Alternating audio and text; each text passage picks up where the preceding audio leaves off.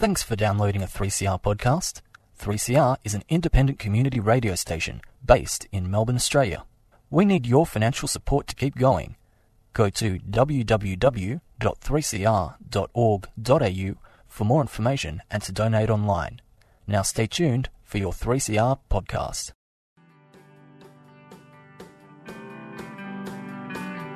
Animales humanos,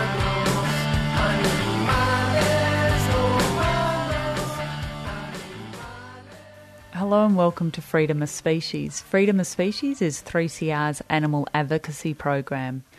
I'm Kate Elliott. Several weeks ago, we broadcast a talk that Sandra Higgins presented at this year's Irish Vegan Festival. And around about the same time, I did conduct an interview with Sandra, and that's what we'll be hearing on today's program. Sandra Higgins is the founder and director of Eden Farmed Animal Sanctuary in Ireland.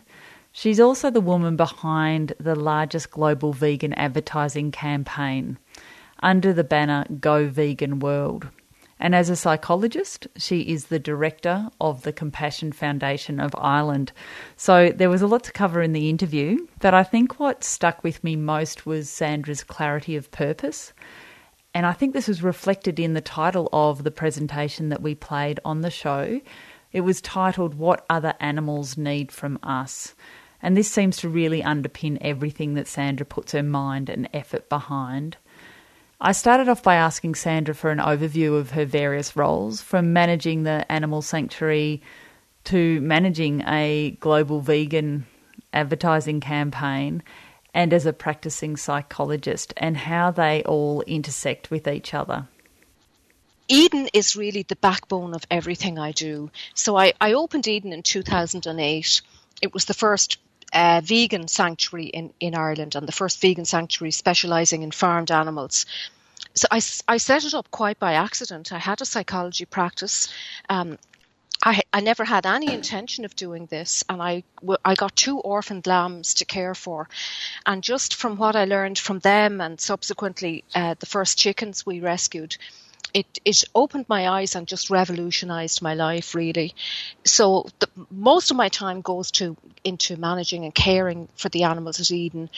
And there was there was a, a hen here called Matilda and she was the first one that I credit really, you know, that first time that I saw her running towards me so excitedly with her head on one side and I could see her personality, her individuality, the fact that she stepped out from this other group of hens. I, I, I could see her as an individual and I could see the determination in her. And that was the first time that I saw her as a person rather than a chicken, a member of a species that I used to use. So I credit her really with giving me the motivation to decide that rescue is not enough. And this was in the very early days of, of my my learning as as a vegan. Rescue is not enough. Vegan education is essential because I was putting huge resources and, and I didn't have them. You know, I was running the sanctuary out of my, my own money, which the, the, the busier the sanctuary got, the less my capacity to, to, to earn money was. So I was putting huge resources and time and effort into looking after a small few animals. Whereas if I could help somebody else to learn what I had learned and they would go vegan, they could prevent so many more animals being bred onto this planet in the first place so when Matilda died tragically, I, I uh, had set up a, an animal rights and vegan education centre, and I named that Matilda's Promise. And Go Vegan World is just one of the activities of that education centre. So it's very it's big, and, and I'm glad to say that it's powerful and it's effective. But it is just one element of the education centre, and alongside all that is. Um, the Compassion Foundation, uh, my profession as a psychologist working in, in the, the field of clinical science, um, I, I, still have a very small clinical practice, just one afternoon a week, and I see some people in the animal rights movement who are trying to cope with the work that they're doing. And I, I also use my uh, my clinical training, I think number one, to work with the animals who come here who, who are traumatized. And secondly, it, it very much informs how I work as a, as, a, as, a, as a vegan educator. Can you clarify when you first started the animal sanctuary, you weren't vegan, were you? Was it Matilda no. that opened your eyes to that vegetarianism wasn't enough? She was definitely a very, very powerful force in that I suddenly saw personhood. Um, in all those chickens, I saw how how they suffer the, the dreadful illnesses that they that they have that are attributable to being selectively bred to lay eggs. So even on a sanctuary like ours where we were giving them every possible care, they were prolapsing, they were dying of infection, and the rates of cancer were very high. And we, and we knew this because the more chickens we rescued, and they didn't look great, and we brought them to the vet and we had them X-rayed. They had cancerous tumors as we as we were rescuing them, and the the, the sheep, the first sheep who were here, uh, when I first of all I saw that they could feel pain like like I could, and it wasn't that I didn't know this. It was just that I hadn't let it into my conscious awareness, so I had not kept it unconscious so much as very subconscious. So, in that time, you'd get a little prickle here and there that other animals, like farmed animals, can feel, but I wouldn't really let it surface into my conscious awareness. And so, one of the sheep hurt his, his foot one day in our yard, and his leg trembled. And my first instinct was to, to give him a drink with sugar in it and a painkiller. And, you know, I got this light bulb moment that he's he he's he's in pain here. And then I saw them jumping on their their four legs simultaneously, and I saw the huge amount of joy that they had in their lives. And even though I was vegetarian myself and not eating meat, I was still buying and cooking meat for everybody else. So there was no consistency in how I was thinking. When I saw this joy in those sheep, I saw that they really valued their lives for their own reasons and that eating them and killing them was a moral issue.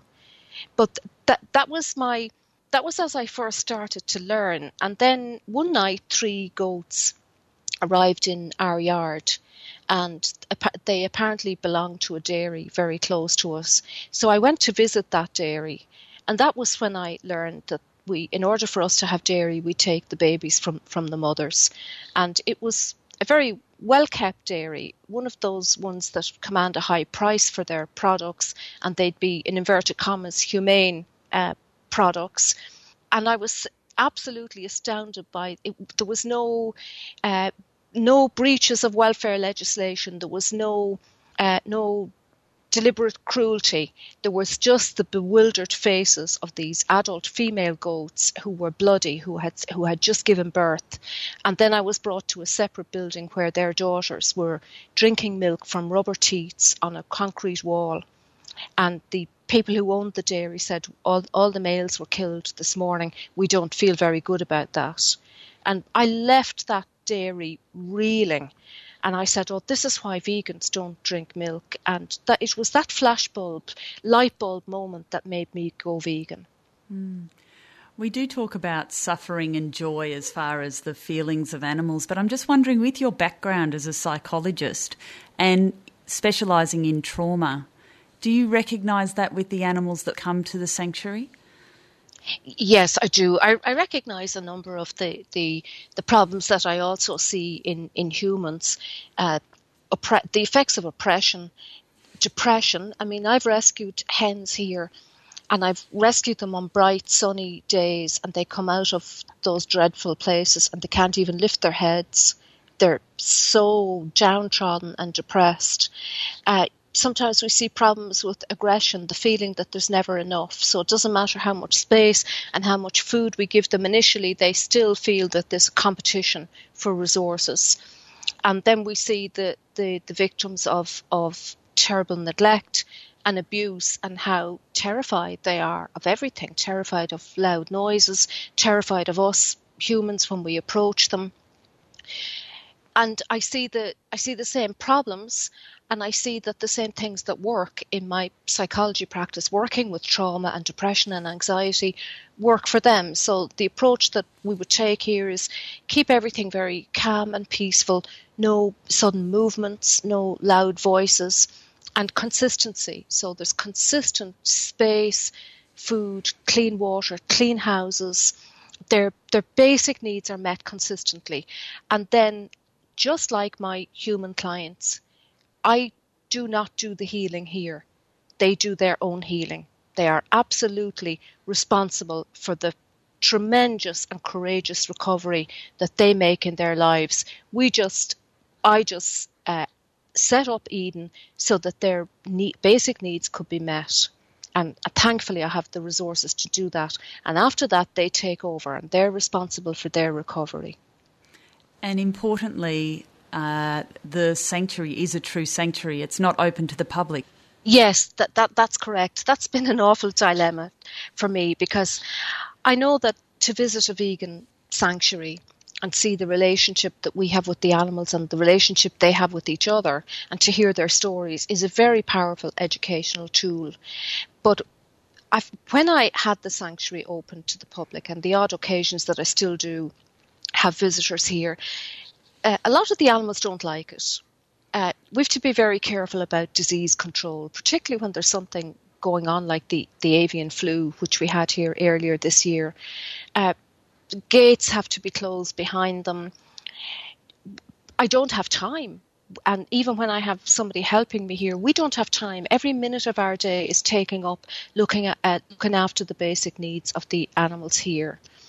And it's a peaceful, beautiful sanctuary. The minute you go through the gates of Eden, a beautiful peace descends on you because of the atmosphere that they have created out there for themselves. And they need that for their lives. When we bring outsiders in, they're very suspicious, especially anybody who's newly rescued and traumatized, that they're they're terrorized by anybody coming in. It, you know, e- even some of my best friends who will come here and I'll say I'll give you a tour of the sanctuary. You can see them all looking up very suspiciously to see what's going to happen here. And on any day, we'll have a sick or injured or dying resident. And in terms of equality, if I was running a sanctuary here for victims of domestic abuse or, or, or war, victims of war or any other kind of trauma, we wouldn't open it as a visitor centre. We wouldn't open it to the public. So I do my best to capture their lives um, through the, the wonderful assistance I have of a, a photographer, Agatha Kishel, and through the videos that we make here. So people can interact with them and they can come to our we're in the process of building a vegan education centre so people can come to the centre but that allows them to interact in a very ethical way very deeply in the lives of the animals here without intruding on their home and their their peace and what they need for their healing so it's an eth- it has been an ethical dilemma for me and I've thought about it very deeply and that's where that's where I'm at in in my own conscience about about this issue at the moment.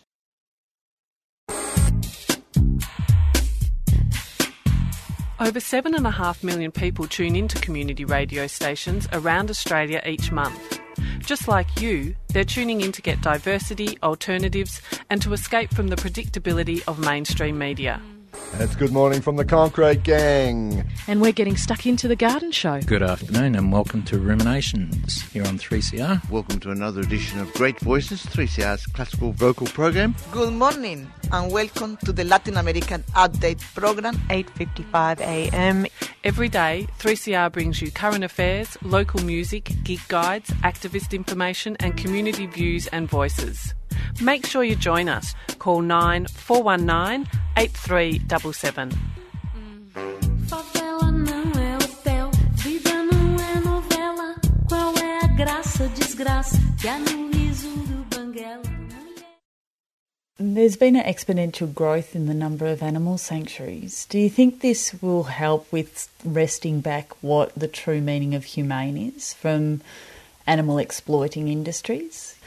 We particularly hear so called free range animal producers who seem very fond of using, or more accurately, um, misusing the term humane. When I first started Eden, I used to read about other sanctuaries, and everything seemed to be, you know, the animals were rescued and then they lived happily ever after. And I wasn't seeing that here at Eden. And for a while, I wondered, was I doing something wrong?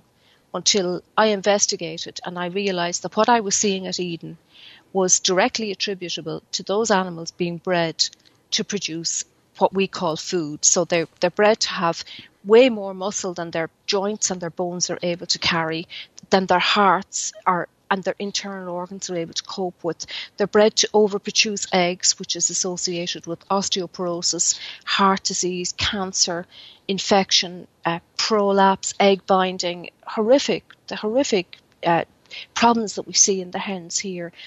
Cows are bred to over produce way more milk than they would have in their natural state to feed their, their own calves.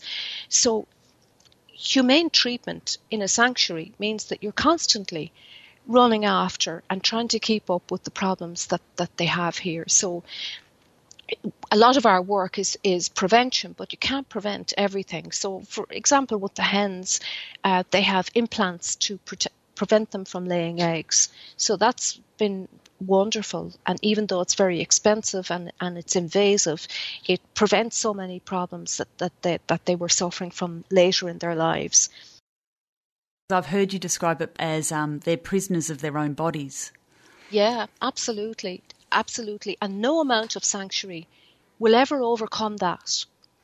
Even with all the preventative care we have, the chickens here, they die at a fraction of their natural lifespan. And I can't think of anywhere apart from the few abolitionist sanctuaries on earth where they would get better care than they get here at Eden. We, we cannot undo the dreadful violation that is breeding them into these selectively bred bodies to overproduce what we call food. That's not to say that they don't have great fun and they and they come here and they can recover so much of their psychology and their social life because they get a chance to choose who they want to be friends with. Um, they have so much more space than they, they would have had where we where we took them from. And this is true of organic and free range farms as well as well as factory farms. It's absolutely when they come here, uh, a lot of the time we wouldn't be able to tell the difference by looking at them where they came from. But you know, they, uh, I there are some pictures, um, on, certainly on my social media pages, of of chickens who've come here from free range farms, and they really their appearance is horrific, but they sanctuary certainly gives them the opportunity to create, to recover to a large extent and create a very good life for themselves. And they live years longer than they would if they hadn't been rescued. And for every individual who lives here, that must be irreplaceable to have been lucky enough to have be the one who was rescued and have that home here. But I think the recent um, ASA finding was so significant in terms of that word humane because it found that the very notion of using other animals in the dairy industry means it's inhumane. Even with the best adherence to the highest welfare regulations, it, this is inhumane. Using other animals can never be referred to as humane. And the concept of sanctuary will hopefully only exist until the world is vegan. When the world is vegan, we won't need sanctuaries like Eden mm-hmm. because there's a condescension to the notion of, of humane. There's a condescension to the the notion that I have the power to create a home for them here and I determine their their medical and their health needs and I determine what they need. Whereas sometimes when I step back and, and I let them teach me what they need, I find that they're much wiser than me. So we had a hen here, Genevieve. We still have her. She's very old. She's about 12. And she decided she didn't want to sleep in the sanctuary anymore. She wanted to sleep in the tree in the field next door, uh, which freaked me out in case anybody would catch her. But I trusted her and I learned from her. And when she wasn't well, she slept in the tree on our sanctuary right next to her house. And eventually, when the weather got very bad, she decided she was going back inside with the others. So when I was able to give up my control and my notion of humane and learn from her, her wisdom taught me something very precious that she knew what she needed for her needs a lot better than I knew. Mm, and she knew she was safe in the tree. That's actually happened to me when I was up in northern Australia, and um, all the chickens roosted in the trees, and it's you know that's their natural behaviour, but it it's is, really yeah. you don't expect it um, at all No. having a tree full of chickens. Yeah, we I try to recreate an environment here specific for every species, so that you know where the chickens and the birds are. I did my best to recreate that southeast uh, Asian jungle. So yeah, when the trees grew, which they did, and they're really after ten years of running Eden, uh, it's really nice now. And so, of course, yeah, that's what they do. They most of them now go up and sleep in the trees. They can reconnect with being a jungle chicken. Yeah. Now, yeah. now you mentioned before the ASA, and that stands for Advertising Standards Authority. Um, yes. Now, that was the specific billboard which is um, titled "Humane Milk is a Myth. Don't buy it." Can Yeah. you just fill us in with the background there? It was challenged um, by the dairy industry, and um, can you just give us a bit of the background information to that? Okay, so the, the first thing was it was it was very like the billboards, but it was actually a full page newspaper ad, and those that form of advertising is very good because you can fit more text um, on the page because people have more time to read it than they do when they're walking or driving past a billboard. So, as well as humane milk is a myth, don't buy it, it had a small synopsis of my experience of going vegan the day I visited a dairy and seeing the mothers who were still bloody from birth and their daughters who have been separated from them crying in this this awful manner that I had seen and drinking the milk from the rubber teats and just as the simple statement that when I saw that I could no longer participate in it. And I asked the question can you? So the ad was objected to by uh, there were seven complaints uh, some of whom had a background of working in the dairy industry. And it was taken to the Advertising Standards Authority in the UK on the uh, the accusations were that it was misleading and unsubstantiated. So basically, I substantiated every word of the ad. I clarified that the ad did not speak about breaches in welfare legislation. It addressed the concept of the injustice of animal use, specifically within the, the dairy industry in this ad. And so I substantiated it and proved that it wasn't misleading, and the Advertising Standards Authority found in my favour. So Go Vegan World is now free to use that ad, and the press actually picked it up and reported on it that we can now label milk inhumane. So it was a really very major finding in terms of animal rights. It's the first time I've ever seen the press report on the difference between animal rights violations and animal welfare. And it gave us a wonderful opportunity every time that was misunderstood to clarify it and to clarify that this campaign is not an anti farmer or an anti farming campaign and it's not addressed at farmers. The ads are very carefully chosen so that the Joe Soap on the street, the member of the public who I was a few years ago, sees the ads and are informed of what goes on behind closed doors to produce the products that we think are so called humane and normal and nice and necessary and natural. It's very rare to get that official validation. It's spoken about a lot within the vegan and animal rights communities about um, the breaches and the different terms that the industry use. But this must be a first for actually getting an official finding. It is, yeah, and I think that's because you asked me earlier about my my um, how my background as a psychologist affects my education, and Go Vegan World and and Eden and all the work that we do here, they never speak about we never speak about breaches in welfare legislation. Everybody knows that that's wrong. Everybody, even the, the, the industry themselves, know that that's wrong.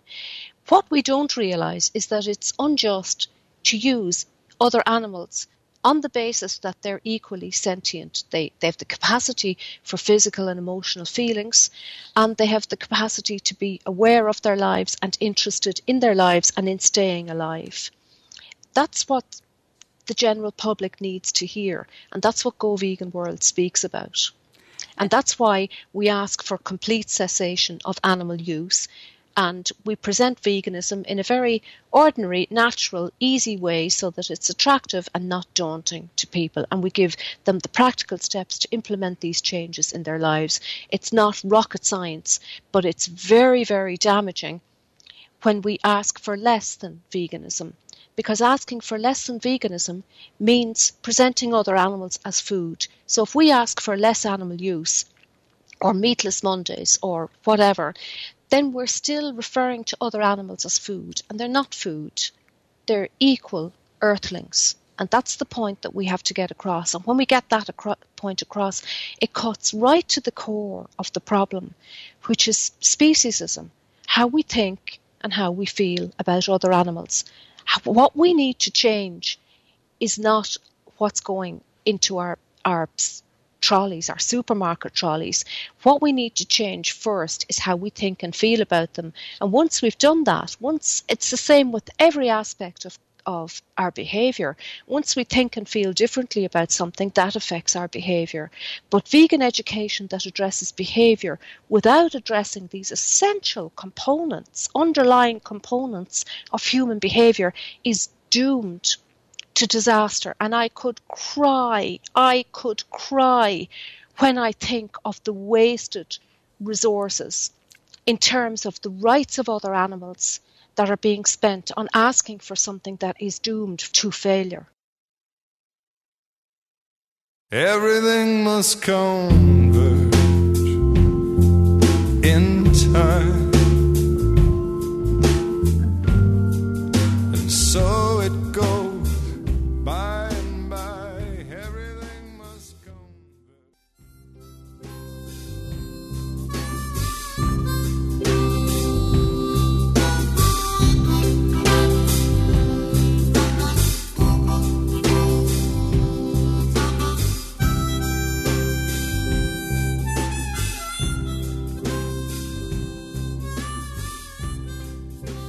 This is Freedom of Species, 3CR's animal advocacy program.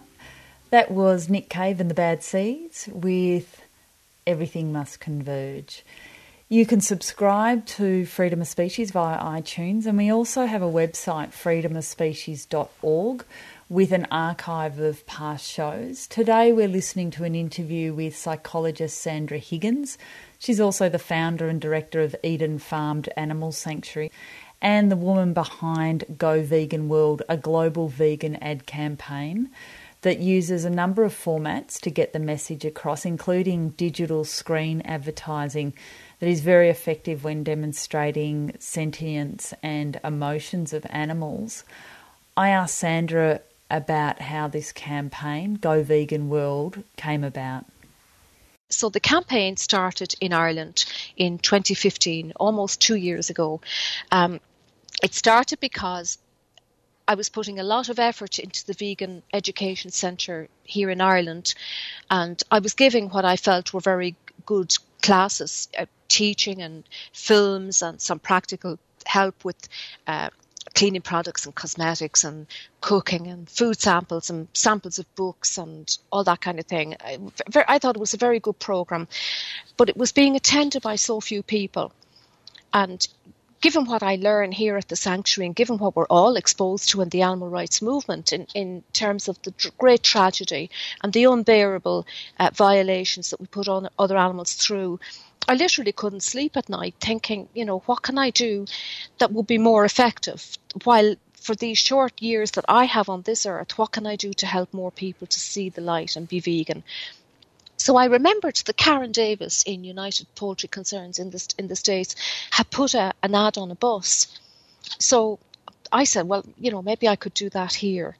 So I did, and thankfully I got the funding to do a campaign in Ireland, and it was a great success. It ran for three or four months because the ads got, uh, you know, they were just left in public long after I had paid for them.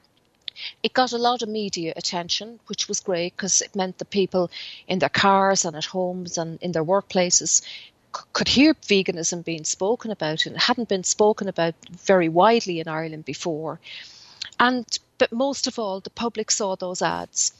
And now, a year or two years later, people write to me and say, I went vegan the day I saw your ad at a bus shelter or on a bus, or I read an article in a magazine, and uh, now I want I want to be more involved in animal rights activism myself. So that's for me, that's when I know the campaign is working as it should, when when it had that effect on somebody.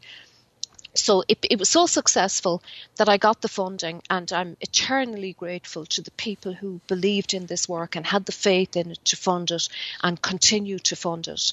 Uh, so it, it developed then in June 2016 into an international campaign and it moved to England. And there's also an online campaign that targets other countries, and we have plans to move to other countries. So the ads are in various formats. They range from buses, um, bathrooms, which are are very effective because there's a high dwell time and people have time to read more text. Uh, newspapers are the same. Uh, the the video billboards, as you say, I think it's the first time they've ever been done anywhere, and they they look very spectacular.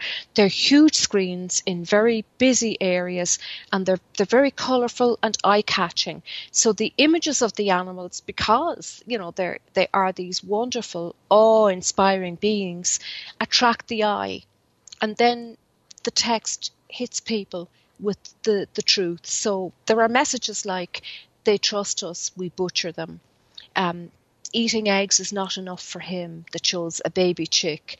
So the the the text really brings home the truth of, of the message. And then people are directed to Go Vegan World and particularly to download the free vegan guide that explains, uh, you know, the reasons to be vegan and very simply how to be vegan. Very practical information, like there's a whole week of, of uh, menu planning in there. Uh, so it yeah it's been a very successful campaign the website is still getting a lot of hits every week there's still a lot of vegan guides being downloaded and when the campaign is on the streets the interest in the website goes up a couple of thousand percent which is, is what we want so they're strong messages. They're saying things like, like us, they want to stay alive. Like us, they have children. They trust us and we betray them.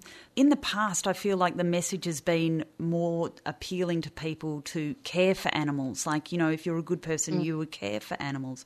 But this is yeah. really throwing the, the focus at respect and about animal rights. Yeah. So, yeah. one is, I guess I'm curious about why haven't we done this before? To me, it just seems so clear. And the other question, sorry to give you a double barrel um, question, is have you had any trouble getting them people to actually um, the advertising agencies to run them? Why haven't we done it before? In all fairness, I'm standing on the shoulders of giants. Other people have done this before. Other people have very consistently spoken about this. Um, one of the first times that I realized the difference between animal rights and animal welfare was when I was doing a transcript for a, a chapter in a book, and the author was uh, sorry, the, the transcript was Gary Francione, and that was when it, I it really gelled for me that animal welfare. Because I used to say, oh, well, can we not do animal welfare and animal rights at the same time? And it really gelled for me when I listened to that, that animal welfare is actually damaging because it's just increasing animal use, making it more comfortable in the public mind, and actually prolonging the issue. And I would also say that there are other there are street activists all over the world. Uh, they might not have had the resources that I've I've been fortunate enough to get um, for Go Vegan World, but they are they are preaching this message too. I think the difference is that the organisations who had the resources, or you know, they've a lot more resources than Go Vegan World, they didn't do this, and it's a pity that they didn't do this. The reason I did it was that the campaign is guided and inspired by the residents at Eden. I I face them every day, and when I'm struggling with the campaign, I go out there and, and I, I I just sit with them.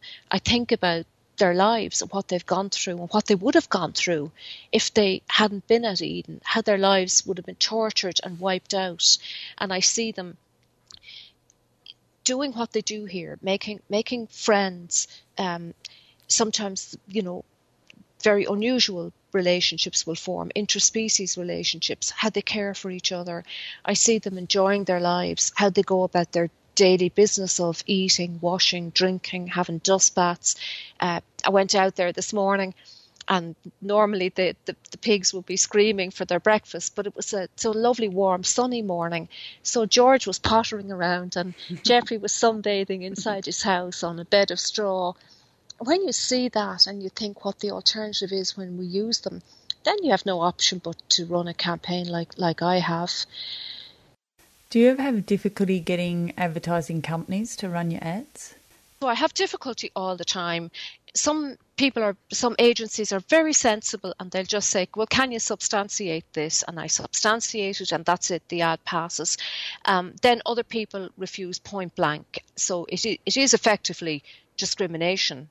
It is in under uh, UK equality law, under European legislation, it is discrimination not to publish an ad that can be substantiated and is the truth just because uh, the organisation asking you to publish the ad is vegan and the message in the ad is vegan. That is discrimination.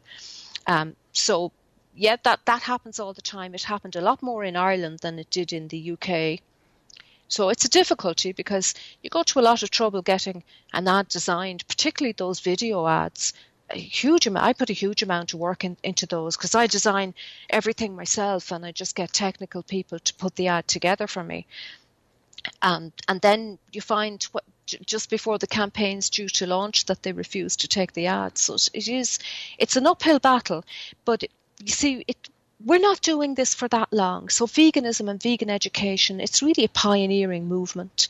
So we just have to keep keep fighting that battle, keep reminding the agencies we're dealing with that this is factual, it's substantiated, and it's discriminatory not to take the ads.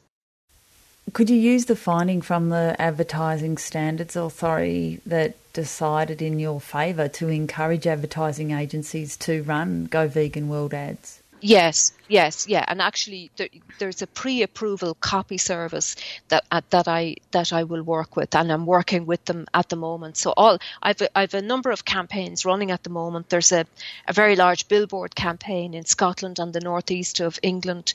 There's a nationwide bathroom campaign. Um, targeting the myth that animal use is necessary. So it's just a very simple statement from the American Academy and the National Health Service in England stating that a vegan diet is, is more than adequate for humans. Um, and I'll have a nationwide bus shelter campaign coming up in the next few weeks. So all those ads have been pre approved by the Advertising Standards Authority. Do you have any tips for people who do want to start running similar campaigns in Australia? Yes, what I would say is that the ads are the tip of the iceberg. And I've explained this in great detail in the talk I gave at the Conscious Eating Conference in America last year. So if you Google Sandra Higgins Conscious Eating Conference, you can hear in very great detail the technical detail of how I've run this campaign. So please don't think that you can design an ad and put a billboard on on the street and that that's a campaign. That is not a campaign. 10 years of research have gone into Go Vegan World. It's very carefully designed with a, a, a, website, a vegan, a free vegan guide. A number of measures have been built into our ads so that we can qualitatively and quantitatively attempt to measure the success of the campaign. The history of the individuals at Eden that has very carefully been blended into this campaign. And the ads are very, very carefully thought out. So you need to be very careful about where you place the ad so that you're attracting the maximum number of views. And that's not always in a busy urban area. But a lot of the time it is, but it's not always. Uh, you can you can very selectively pick areas where people are more inclined to think about social justice issues and where this might have more of an impact, or uh, sometimes the rural areas where animal use, particularly animal use, uh, the use of other animals as food, is, is so acceptable. Um, the the color of the ads, the color of the text, the amount of text that's on the page, that all that all needs a lot of expertise. Go Vegan World can move to other countries and we can run the campaign uh, for you alongside local activists, as long as those activists are willing to train in our methods and as long as they already have a good grasp of the concept of the abolition and the complete cessation of animal use. And of course, if anybody wants to set up their own campaign, to the best of my ability, with the limited amount of time I have, I'll, I'll certainly ad, I'll advise you. And I'm very happy if you learn from Go Vegan World. But I would caution please don't take valuable resources write an ad that doesn't have a lot of thought put into it with the animals foremost in your mind and stick that ad on the street as and think that that's a campaign that's not a campaign we can li- link to that presentation from our podcast page so we'll make sure that people have got access to that presentation um, another presentation that i um, well, we broadcast on Freedom of Species a few weeks ago, is for your presentation at the Irish Vegan Festival. Now, I'd like to follow up a few of the things in that talk that really resonated with me. One was um, you mentioned how rather than researching vegan recipes, research about the philosophy underpinning veganism. That's probably the first step if you do want to try veganism. Yes, it's it's very important. Change doesn't happen at the level level of behavior. So let's say somebody wants to uh, give up smoking or they they want to lose weight or they want to change they have a violent way of relating with their partner and they want to change change doesn't happen at the last stage of behavioral change. Change happens at the level of your heart and your mind. When you start to think about something differently and when you start to feel about it in a different way. So i used to be a heavy smoker and I became very ill a few years ago, I, and I actually thought I was going to die. So I started to think in a different way about the cigarettes I was smoking, and I started to feel in a different way about the body that I was depending on to, for the rest of my life. And that's where the change happened. The change, the final change of no longer smoking was was last that was last on my list, and it would never have succeeded if I hadn't first thought about and felt in a different way about smoking. It's the same with any behavioral change. So, if somebody's interested in the philosophy of animal rights, great, go out and read the great writers Tom Regan, Gary Francione, Joan Dunayer, read about that. But at a more simple level, I would encourage people to think, look at other animals and think about them. Um, watch videos. Think about the any animals that you have in your life, a dog or a cat or a horse, and learn about animal sentience.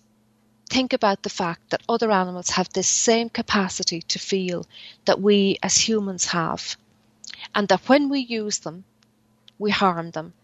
Using them is unnecessary once people have that in their hearts and in their minds, then the behavioral change is very easy. Never easier than now because everywhere you look, there are vegan recipes, there are new vegan products on the market, and there are thousands of vegans telling you about them. So you won't be short of help on the practical changes.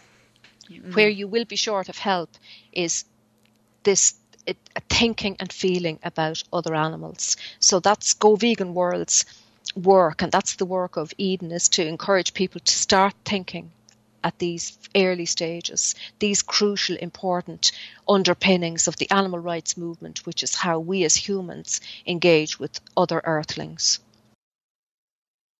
The other thing in the talk which really struck me um, was you were quite strong about we've got to check our motivations for our activism and mm. we need to ask ourselves is it for the animals? Is it for the animals or is it for our own personal satisfaction? Mm. Mm. That's very important. I suppose I'm lucky because my clinical training encourages me to do this all the time. Um, so every step that I take in the development of Eden it, with Go Vegan World, with any of the vegan education I do, I always check what my goal is. And if my goal is not to help non vegans to go vegan or to help other activists to learn a way of activism that I feel is, is more successful than what they might currently be doing, then forget it then I, I don't have to go and invest my resources and my energy there. I would also also caution because I, I work with activists in this movement who are suffering because of their activism. In order to be of help for to other animals, you have to stay okay yourself. You have to be able to withstand this in the long term. And it's very difficult. It's I've worked in trauma all of my career, and this is one of the most difficult things that I've worked in. And you cannot immerse yourself in their hell all the time and continue to be a, an effective activist. You have to pull yourself out of that and you have to think about human psychology. What motivates people? What moves them? What makes them change? What helped me to go vegan? What could I have done with more of? Uh, can is there something I can do about my attitude that makes me more um, approachable by non-vegans? Think about these other vital forms of your activism rather than immersing yourself in absolute psychological hell and torture, or, or else you will burn out and you won't be an effective activist. And I'm, so I'm very concerned about people who are burning out very early in their activist careers or their activist lives because they're overexposing themselves to, to what's going on at the coalface of the slaughterhouses, or they're immersing themselves in the in the in the dreadful out and out abuse that we see not just the standard farming, but the terrible cruelty that, that we see perpetrated on other animals. So I would encourage people to. Sometimes I think people are motivated to stay at that very painful side of, of animal rights violations because they have some history of trauma in their own lives and they can somehow relate to the trauma of other animals and get some comfort from it and get some catharsis if they're in a group where they can uh, cry and, and vent about this to uh, together.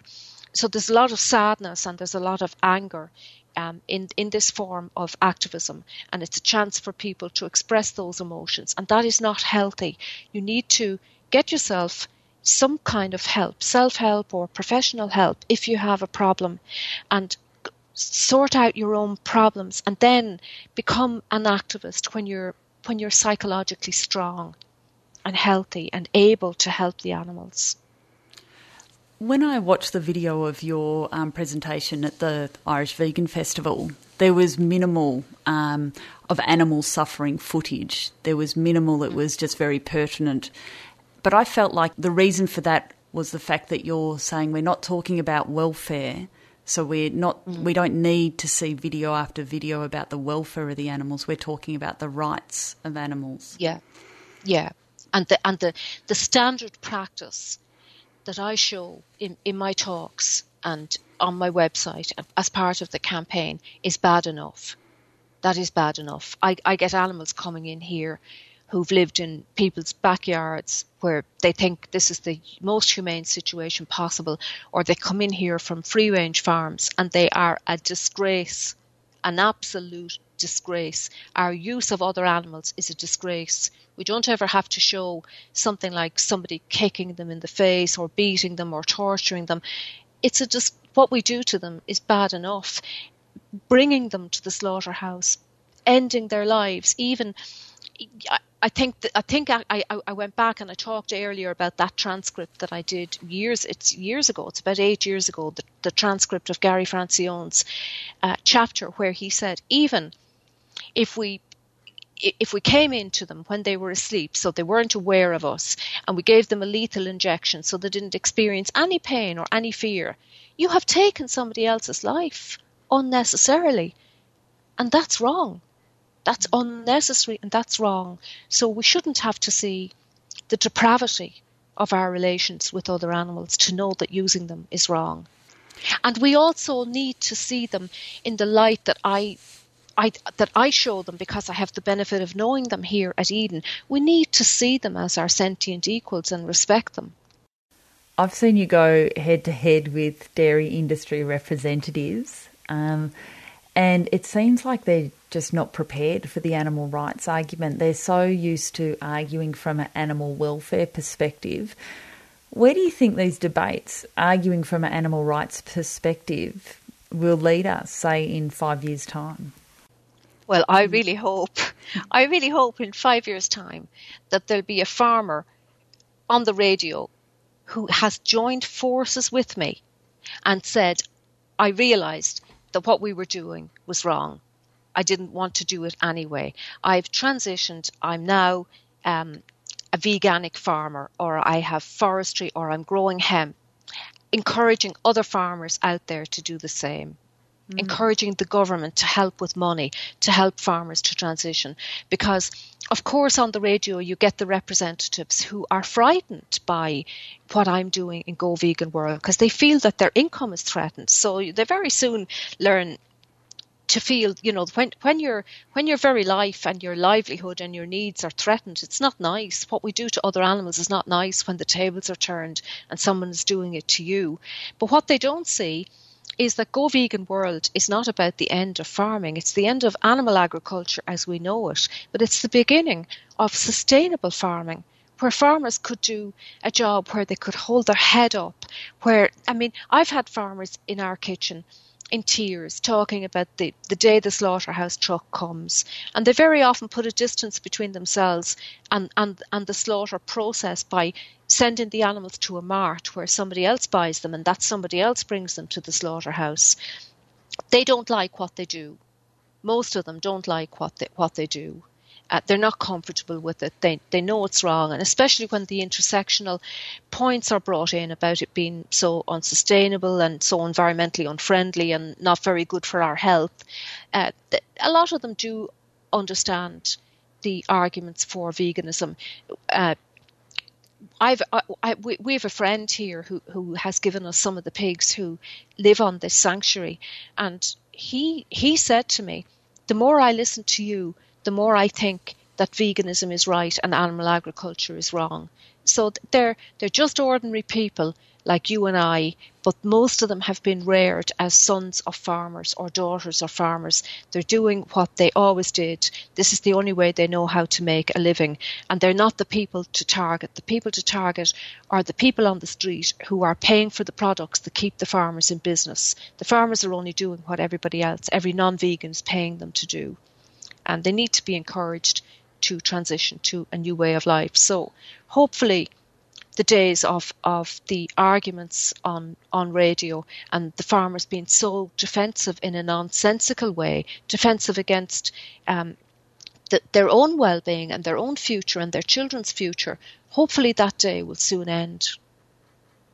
I'd just like to finish up with my favourite quote of yours, and that's you can be vegan or you can be violent. You can't be both. Uh, I thought yes, yeah, yeah. I think I used that at the at the Belfast talk. Yeah, I cert- that's I've certainly learned that from the animals here. If you're if you're not vegan, what you're doing is is violent, and there are no two ways about that. Thank you so much for your time, Sandra. Thank you very much for having me, Kate. 3CR programs provide information and analysis you won't hear in the mainstream. Today we'll be looking at the legacy of the US war on Vietnam on Laos. And as far as corporate capitalism is concerned, it is the worst political and economic system that you can have. Our laws about jailing refugees and asylum seekers are so well crafted. Sex is not irrelevant and we like who we are, but we don't have to be imprisoned by our gender. Become a subscriber today Call us on 9419 8377 or visit 3cr.org.au. 3CR, the voice of dissent. Today's interview on freedom of species was with Sandra Higgins, an animal advocate from Ireland. The podcast of the show will be posted on the Freedom of Species and 3CR websites, and will also include links to some of Sandra's talks, including the Conscious Eating Conference and also the Irish Vegan Festival, uh, the presentations that Sandra did at those events, as well as links to Go Vegan World campaign, Eden Farmed Animal Sanctuary, and Matilda's Promise.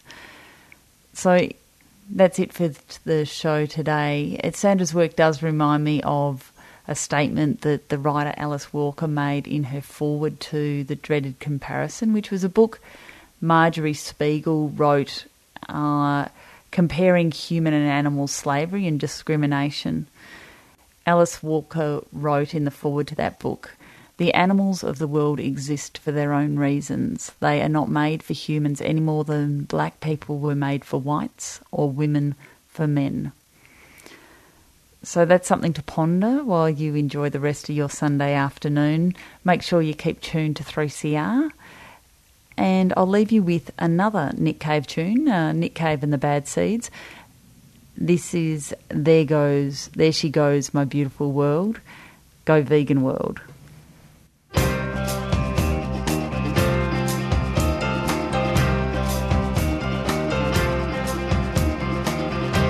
The wintergreen, the juniper, the cornflower, and the chicory. Well, all of the words you said to me are still vibrating in my head. You've been listening to a 3CR podcast produced in the studios of independent community radio station 3CR in Melbourne, Australia. For more information, go to allthews.3cr.org.au.